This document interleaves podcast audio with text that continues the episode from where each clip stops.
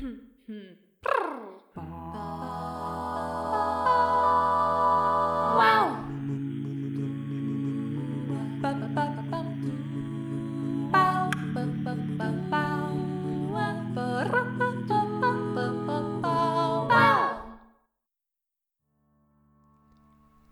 Gergő! Hogy vagy mi újság? Szép jó napot, Tündi, minden rendben van, köszönöm szépen, visszaértem már valószínű Bécsből, és ja, várom a, a következő hét, hogy mit hoz igazából. Olyan igen, nagy igen, itt vagyunk. Nincsen. Ja. Mi is visszaérkeztünk, elvileg, ha minden igaz, Cambridge-be, vissza a munkába. Hát reméljük, hogy most már azért itt van a tavasz-nyár úgy ténylegesen, annyira jó esős időszakunk volt, az, az növényzetnek, mindennek teljesen tök jó, mi ezt hmm. kicsit kevésbé szerettük. Biciklizni, oh, olyan macera ez a... Ó, oh, bocsánat, kicsikét a hangom talán megy el, remélhetőleg nem. kicsikét macerás biciklizni, amikor az embernek így teljesen be kell öltöznie, hogy most akkor vagy szétázik, vagy beöltözik esővédő cuccokba, és akkor így ez az igyekszek így, igyekszem menni úgy, hogy persze ugye szemüveg, szemüveges vagyok, aki kamerán néz minket, úristen, most kicsikét sok nyelvbotlás volt már így az első egy percben. Fókuszáljunk. Fókuszáljunk, igen, arra, hogy mit beszélünk, és szó szerint a szememmel is fókuszáljak dolgokra, és az milyen nehéz fókuszálni, amikor teli csepeg lefekteti az eső a szemüvegemet, és akkor alig látok, és akkor még így is extrán kell fókuszálni a biciklistákra, ez most ilyen visszatérő macerás dolog ez a biciklizés, mert annyira nem emberek csak mennek és néznek, de nem látnak. Jó, hát a, ugye na, magát na, a, na. a, hogy is mondja, e, effort, tehát hogy a, hogy, hogy van magyarul az effort, Tindi?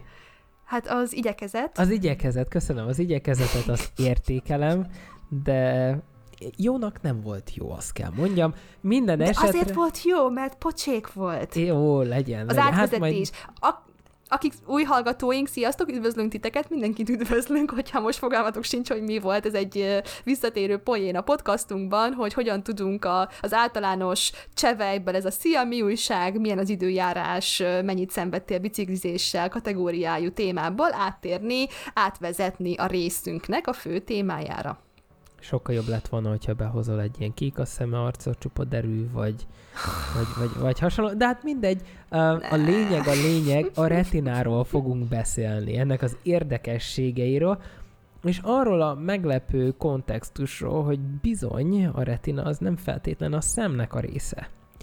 A retina maga az mm. ugye az a vékony réteg a szemgolyó hátsó részén, ahol a látás kezdődik gyakorlatilag, és tulajdonképpen ezt az agy részének tekintik. Kismérete oh, wow. ellenére maga a retina idegsejtjei azok rendkívül összetett információkat hordoznak a látott színekről, illetve ugye az élekről, a mozgásokról, és hál' Istennek sokkal könnyebben tanulmányozható, mint más agyterületek, mert rá lehet ugye szépen világítani, fókuszálni, megnézni a, a szemgolyón keresztül, ugye a pupillán keresztül. Um, így tehát maga a retina kutatás az nem csak a látás megértésében segíthet, hanem még más agyterületek működésére is megtaníthat bennünket. És ugye azt tudjuk magáról az agyról, hogy eléggé alkalmazkodó képes, képes megváltoztatni magát a tevékenységét, hogyha a környezetben változások történnek, de a retina sejtek aktivitásáról azt gondolták, hogy állandó és stabil még akkor is, hogyha az állat, ugye most beszéljünk ténylegesen állatról, mi is azok vagyunk, hogyha az állatnak a Igen. vizuális környezetében változások történnek. Viszont a kutatások során felfedezték a tudósok, hogy a retina is képes megváltoztatni az aktivitását, és ezért a retina kutatása más agyi területek ö, megértéséhez is elvezethet minket. Többek között ugye ahhoz is, hogy hogyan alkalmazkodik maga az agy is, például a környezeti változásokhoz.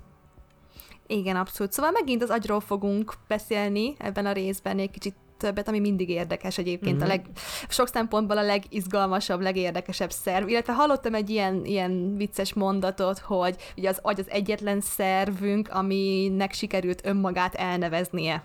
Igen. Ami, igen, igen. Ami egy ilyen vicces dolog. Egy rendkívül összetett szerv, és mennyire jó, hogy ilyen összetett, és mivel itt kerül feldolgozásra minden információ, amit érzünk, gondolunk és teszünk. Igen, tehát én a, annó még a, éppen azt hiszem, hogy a, a barátaimmal Máltán voltam nyaraláson, és repültünk visszafele este, és valamelyik barátom megvásárolta a National Geographic-nek a, a legújabb részét, és abban pont az agyról volt egy ilyen nagyon hosszú uh, feature, és ott írták azt, hogy az agy igazából az a valami, amiben az anyag öntudatra ébred. És hát ugye ez is tökre egy, egy, egy frappáns elnevezése a dolognak. Igen, és hát ezt mondhatjuk, hogy amióta ember az ember, amióta ezt felismertük, azóta próbáljuk megérteni az agynak a működését, ugye ezen dolgoznak tudósok, filozófusok, mindenki, és ez tényleg évezredek óta történik, hogy hogyan működik az agy, mert annyira, annyira összetett. Tehát kérdés tényleg, hogy hogyan teszik az érzékszerveink lehetővé, hogy az információ az érzékszerveinkből fölmegy az agyunkba, azt földolgozza az agy, és ezáltal megértjük a körülöttünk lévő világot. Ja, ma már tudjuk, hogy ugye az agy idegsejtekből, neuronokból, áll, meg sok érdekes részstruktúrából, annak a segítségével működik, ugye ezek elektromos jelek formájában küldenek üzeneteket, ugye az a helyzet, hogy ugye, amikor két neuron összekapcsolódik egymással, hogy ö, tehát küldjönnek egymásnak üzeneteket, jeleket, ugye ezt hívjuk szinapszisoknak, ezek tényleg most már egyre jobban értjük őket, de még mindig annyi kérdés van, amit még mindig tanulmányoznak bőven, és ugye erre vannak neurobiológiai laboratóriumok, például ugye neurológia, ami a neuronokkal, az idegtudományjal foglalkozik, de ennek sok-sok-sok-sok-sok még alterülete, részterülete, és ugye lehet az agyat most már föl tudjuk térképezni mindenfajta jó kis módszerrel, megmérhetjük az elektromos aktivitásukat, de hát ugye még mindig nem egészen értünk kérdéseket, tehát például hogyan tudja az agy megmondani egy mozgó tárgynak, mondjuk egy autónak, vagy biciklinek az irányát és sebességét. Tehát tényleg oda nézek, és meg tudom becsülni, hogy az az őrült, aki néz, de nem lát, és teszem azt még a telefonját nyomkodja a biciklizés közben, amire úgy, úgy nagyon-nagyon-nagyon fel tudom fújni magamat, mert egy dolog, hogy önmagát veszélyezteti, de engem is veszélyeztet, és annak nem örülök vagy tényleg másokat, tehát ez a vártatlan embereket, akik csak menne és csinálna a dolgát figyelmesen, na mindegy, hogyan tudom én ezt fölmérni, tényleg ilyen jól, relatíve tényleg nagyon jól működik az agyunk, hogy nézem, és így belövöm, és így kiszámolja az agyam, anélkül, hogy tudnám a, a matematikai hátterét, hogy milyen útvonalon, esetleg milyen röppáján, trajektórián jön felém valami, de, és ez hogy történik? De hogyan, kezd, hogyan tesz különbséget a között az agyam, hogy most az a, az a biciklis az milyen, tehát tényleg a, az, hogy milyen messze van, milyen gyorsan jön, milyen színű ruhát visel, stb. stb. Ez egy nagyon-nagyon-nagyon komoly kérdés. Az egyik oka annak, hogy a kutatóknak ezt, ezt nehéz megérteniük, és egyáltalán mérni az agyi aktivitást, az az, hogy az agyunkban rengeteg neuron található. Ugye minden egyes neuron aztán több ezer másik neuronhoz küldhet üzenetet, és fogadhat elektromos jelet, ami még bonyolultabbá teszi a, a tevékenységnek a megértését.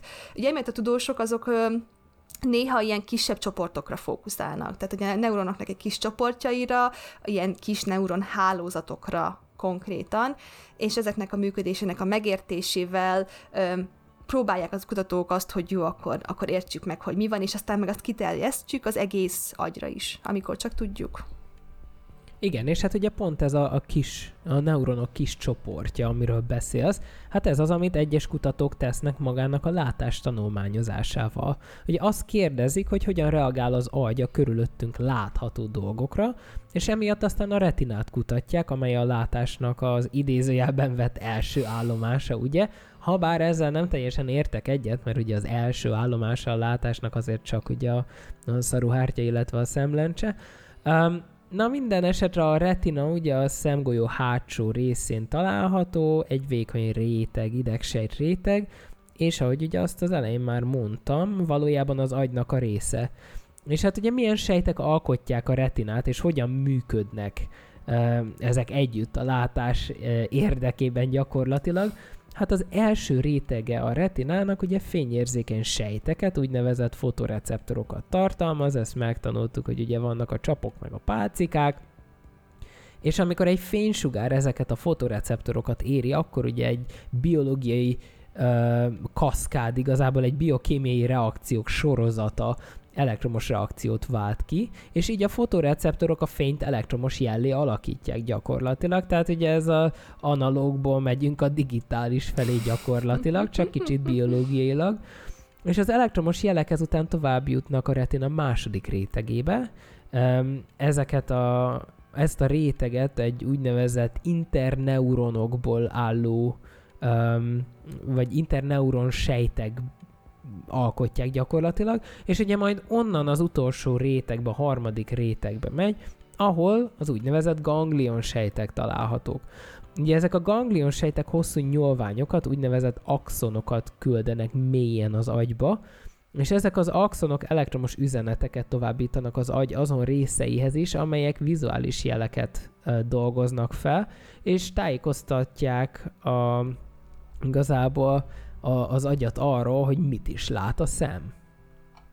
Igen, és aztán utána ezeknek a ganglion sejteknek azt tudjuk, hogy több típusa létezik, és mindegyiknek saját funkciója van. Ugye vannak például olyan ganglion sejtek, amelyek a fény beindulására reagálnak, tehát ilyen on, ugye az angolul az a, a, a bekapcsolt állapotra utalnak. Aztán ugye vannak olyanok, amik a fény csökkenésére reagálnak, tehát ő ugye az az off jelzővel illeti ugye az angol kikapcsolt állapotra, és még vannak olyanok is, amelyek egy bizonyos irányú mozgásra reagálnak, ugye ez ilyen preferált iránynak nevezi a szakirodalom.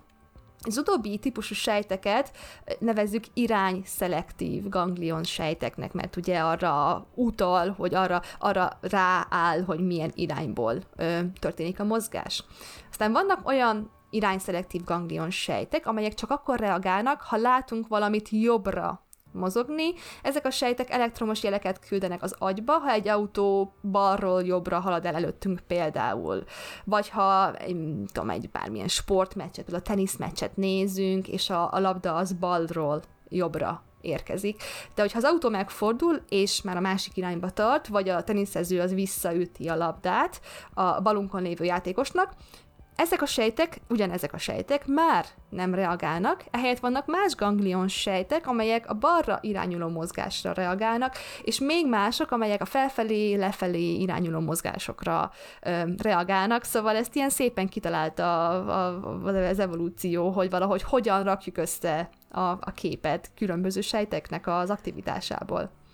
Igen, és hát azért ez, valljuk be, tehát ez, ez túlságosan is specifikus, nem? Tehát, hogy, hogy, hogy ez miért megy. Na de hogyan is képesek ezek a ganglion sejtek ilyen különböző és rendkívül specifikus viselkedésekre? Hát a válasz az természetesen az interneuronokban rejlik, amelyek ugye a fotoreceptoroktól az elektromos jeleket továbbítják a ganglion sejthez, tehát a kettő között. Hiszen de nyilvánvaló maga a fotoreceptor az ugye csak annyit csinál, hogy érzékel, így odaér a foton, a ganglion sejt annyit csinál, hogy továbbítja az információt az agyba, tehát a kettő közt kell, hogy legyen valami. Hát szerencsénkre, illetve nekünk ez igazából mindegy, de a neurobiológusok és a, az idegtudósok szerencsére több mint 60 különböző típusú interneuron létezik, és egy ganglion sejt válasza attól függ, hogy éppen melyik típusú interneuron kapcsolódik hozzá. Ugye az interneuron és a ganglion sejt közötti kapcsolat, például ennek elhelyezkedése, ennek erőssége meghatározza a ganglion sejtnek a válaszát, és hogy ugye az aztán mit fog továbbítani az agyba. Például hogyan tudják az irányszelektív ganglion sejtek, hogy melyik irányba kell reagálniuk?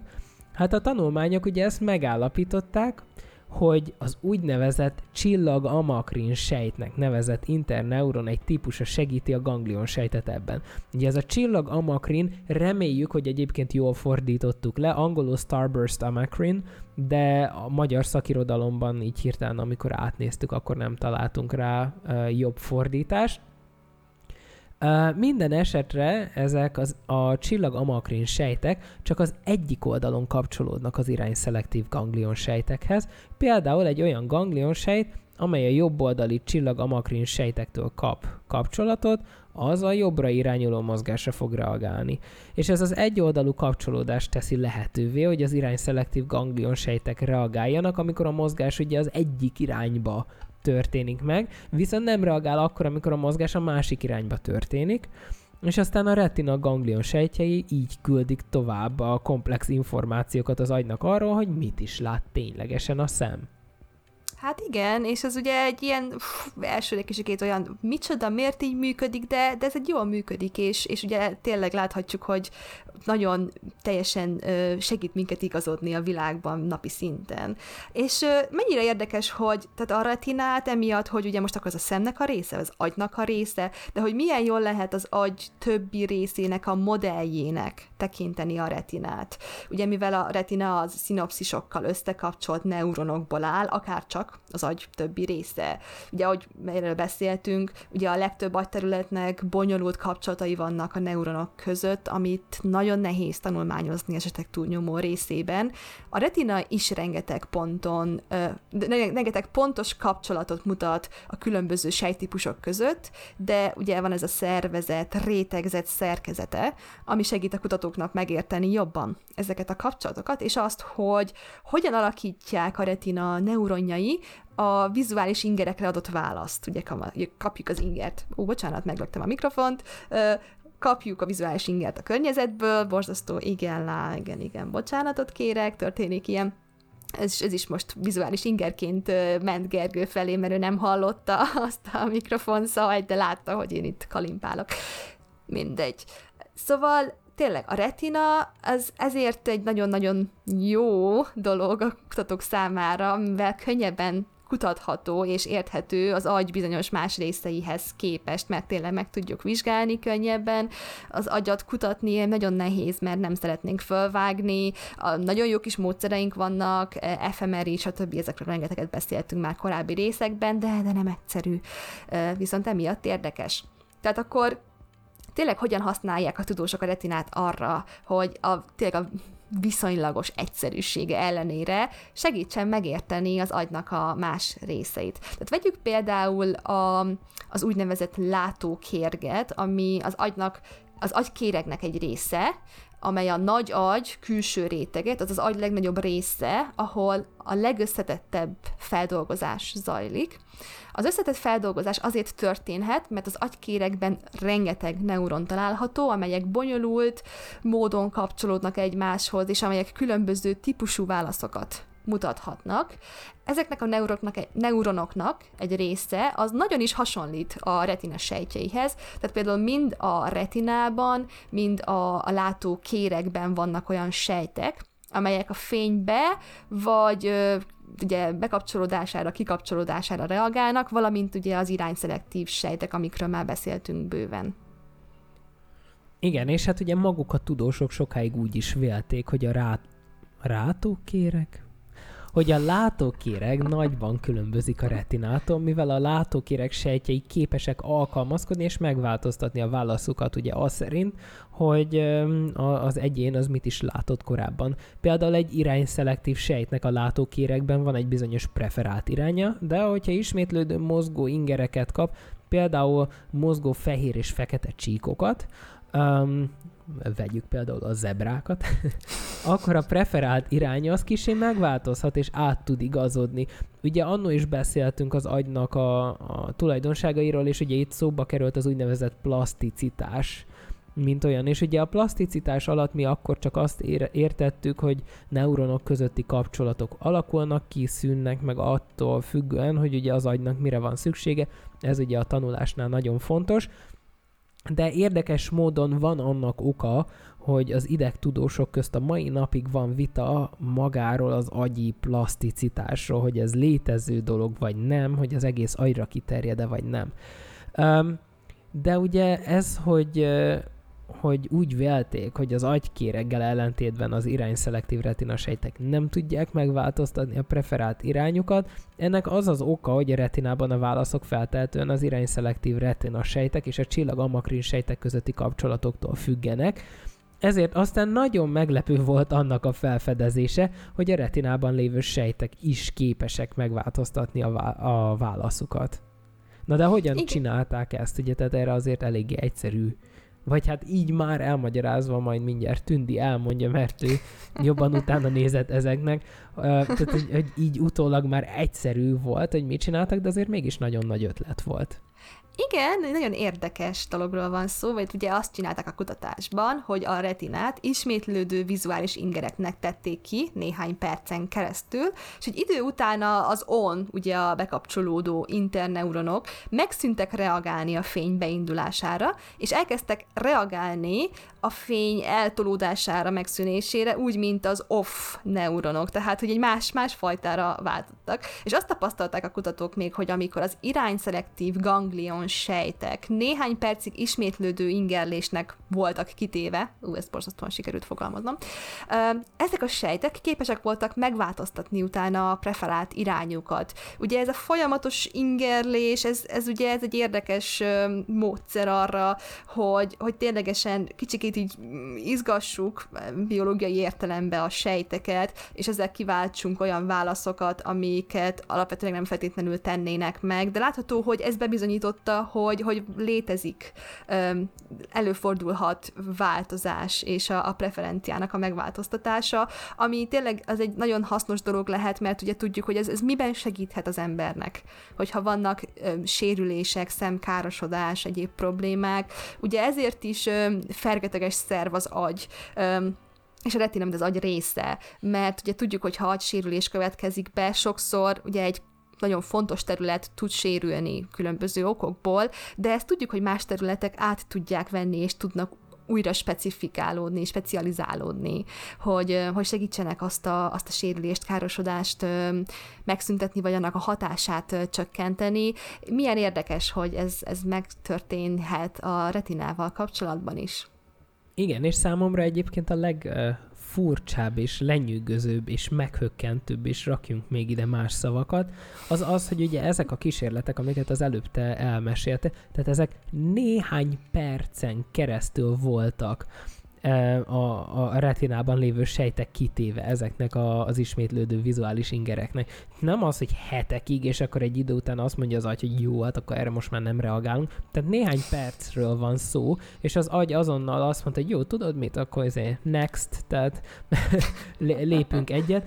Hiszen ugye a tény maga az, hogyha ha egy ismétlődő ingert kap az agy, folyamatosan ugyanazt az ingert, és aztán az agy észreveszi, hogy ez számára egy inert inger, tehát hogy, hogy nem, nem okoz igazából az életébe semmi változást, ugye nem lesz tőle ócsóbb a pacal, ahogy szokták mondani, akkor az agy úgy dönt, hogy ő abba hagyja az ezekkel való foglalkozást, hogy rá tetézzek Tündi előző szenvedő szerkezetére, és ehelyett azokat az idegsejteket, amiket ugye azért a szervezetnek igencsak drága fenntartani, tehát rengeteg energiára van szükség hozzá, ráadásul ugye nem is annyira könnyű idegsejteket kialakítani a szervezetünknek, hát akkor ő azt újra hasznosítja valami másra, például az ellentétes ingerre, hiszen hogyha folyamatosan balról mozgó ingert kap az agyunk, akkor úgy van vele, hogy hát a, a, az újdonság az az, amikor jobbról balra megy valami, és akkor inkább újra hasznosítja azokat a sejteket.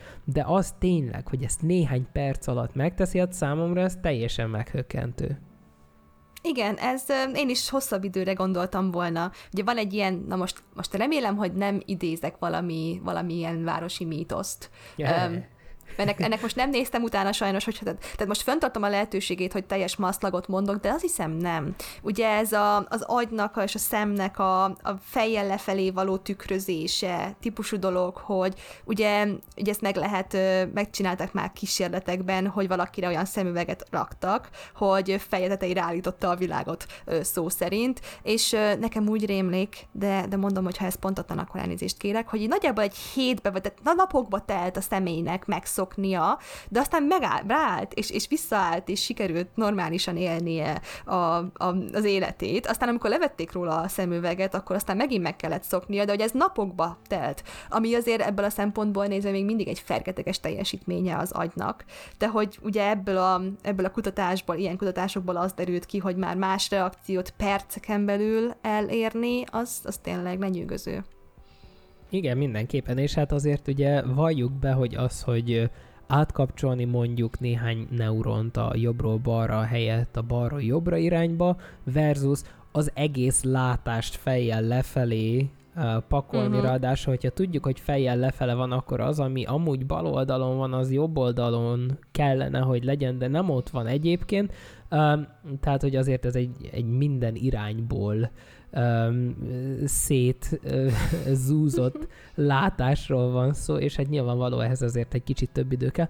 De én is úgy emlékszem egyébként, hogy ez körülbelül egy hétbe telt, és én is hallottam ezt a, a kísérletet. Um, remélem, hogy nem mítosz, mert úgy még inkább lenyűgöző maga az egész dolog.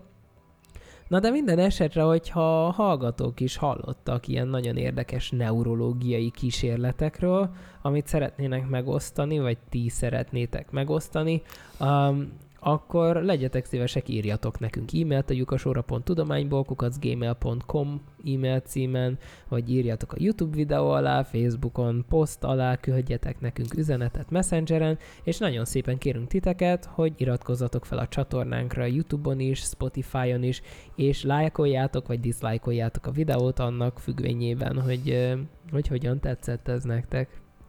Igen, Tündi az nagyon szeretne titeket arra um, buzdítani, hogy bizony a hüvelykúj felfele mutasson, amikor megütitek a billentyűt az egéren, um, vagy hát ugye touchpad, hogyha esetleg olyan van, a tapipad. Vagy telefonon, tényleg csak a érintőképernyőn. Ja. De hát igen, igen, hogyha Hogyha tetszett a rész, akkor tényleg, de várunk mindenfajta visszajelzést, mert tudósok vagyunk, és mi szeretjük a konstruktív visszajelzéseket. És hát reméljük, hogy velünk tartotok majd a jövő héten is várunk vissza mindenkit következő hétfőn. Így van, köszönjük, sziasztok! Sziasztok!